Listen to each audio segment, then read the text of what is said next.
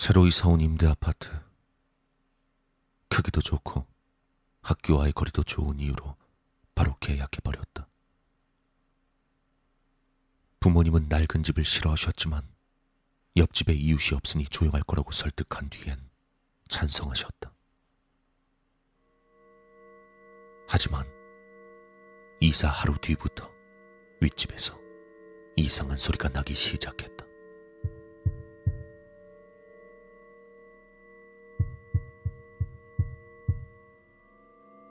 아버지께선 이사를 하고 가구를 옮기다 보면 그럴 수 있으니 조용히 넘어가자 하셔서 우리 가족은 아무렇지도 않게 생활했다. 하지만 그것도 잠시 나날이 커져만 가는 소음은 우리의 생활을 바꾸어 갔다. 주로 저녁, 새벽에 들리는 발소린 우리의 생활을 피폐하게 만들었고 참을 수 없었던 아버진 위층으로 올라가셨다. 그리고 잠시 뒤 아버진 화가 나셨는지 씩씩거리며 문을 박차고 들어오셨다. 아유, 씨. 아유, 거지 같은 놈들. 아까 분명히 다들 발소리 나는 거 들었지?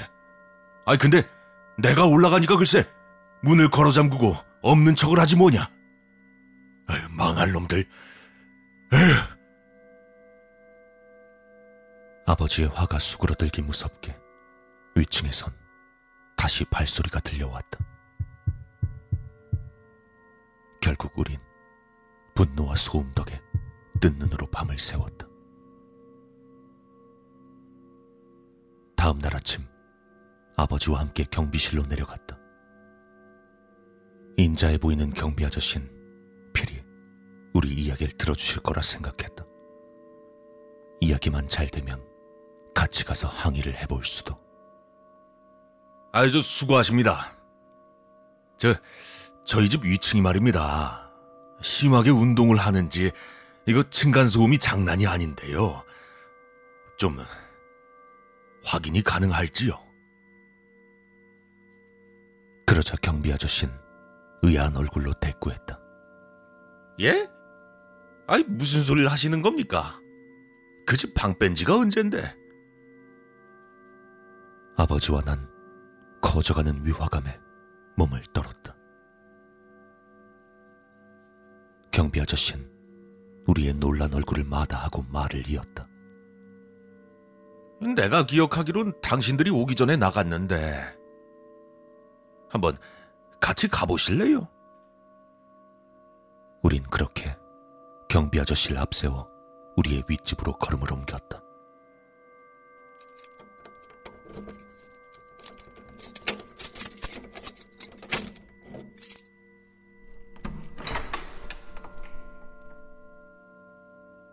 경비 아저씨가 열쇠를 끼워 돌리자 드디어 미지의 공간, 소음의 원천지인 윗집이 모습을 드러냈다.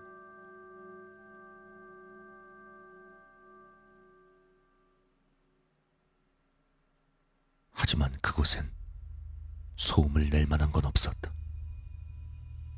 정확히는 그 집은 텅텅 비어 있었다.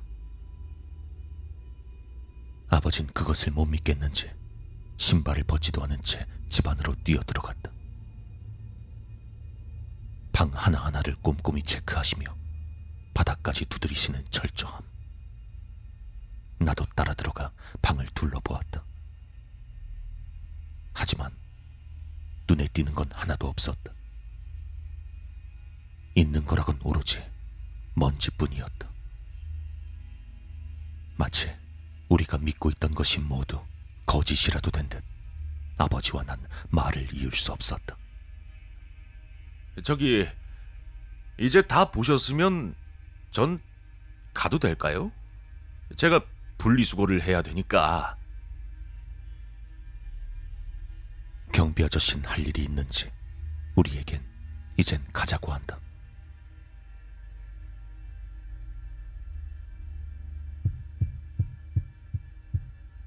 나날이 이어지는 의미 모를 소음. 우린 그 기괴함엔 익숙해질 수 없었다. 우린 갈수록 피곤함과 동반하는 스트레스 때문에 평범한 생활을 할 수 없었다. 결국 어머니께서 한 가지 방법을 제안하셨다. 바로 무당을 불러보자는 것. 아니 무당이라니 무슨 소리야? 세상에 귀신이 어디 있다고? 아이고, 씨. 아, 아빠. 우리 집이 아니라 혹시라도 윗집에 귀신이 들렸을 수도 있잖아요. 아, 속는 셈 치고 한번 해보는 건 나쁘지 않을 것 같은데. 한번 불러봐요. 처음엔 아버지께서 반대하셨지만 나까지 앞세 설득하니 쉽게 넘어오셨다. 그래서 그 주 주말 결국 외할머니 집 옆집에 사는 용한 무당을 아버지와 어머니께서 데려오셨다. 내가 혼자 집을 보고 있을 때에도 내 바로 위에서 소리가 났지만 소리의 원인을 드디어 찾을 수 있을 거란 생각으로 아무 일 없듯 TV만 시청했다.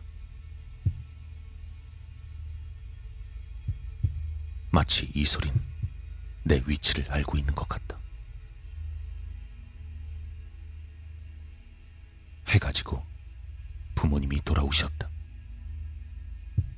무당은 나뭇가지 같은 것과 물그릇을 가져오더니 우리 윗집에서 구슬하기 시작했다. 바닥에 물을 뿌리고 나뭇가지를 흔들고 하지만 그것도 잠시 무당은 의아한 표정으로 우리에게 말했다. 아무래도 이상한데 여기가 확실한 게냐? 뭐가요? 여기가 소리가 나는 곳이 확실하냐고? 아, 예, 맞습니다. 근데 왜 그러시죠? 내 말을 들은 무당은 후다닥 아래층에 있는 우리 집으로 뛰어내려갔다. 그리고 우리 집 천장을 빤히 주시하던 무당이 말을 이었다. 내 이럴 줄 알았지. 뭔가 좀 이상하다 했어. 예? 그게 무슨 말씀이신지. 위에서 나는 게 아니고 여기 거꾸로 매달려서 기어다니고 있었구먼.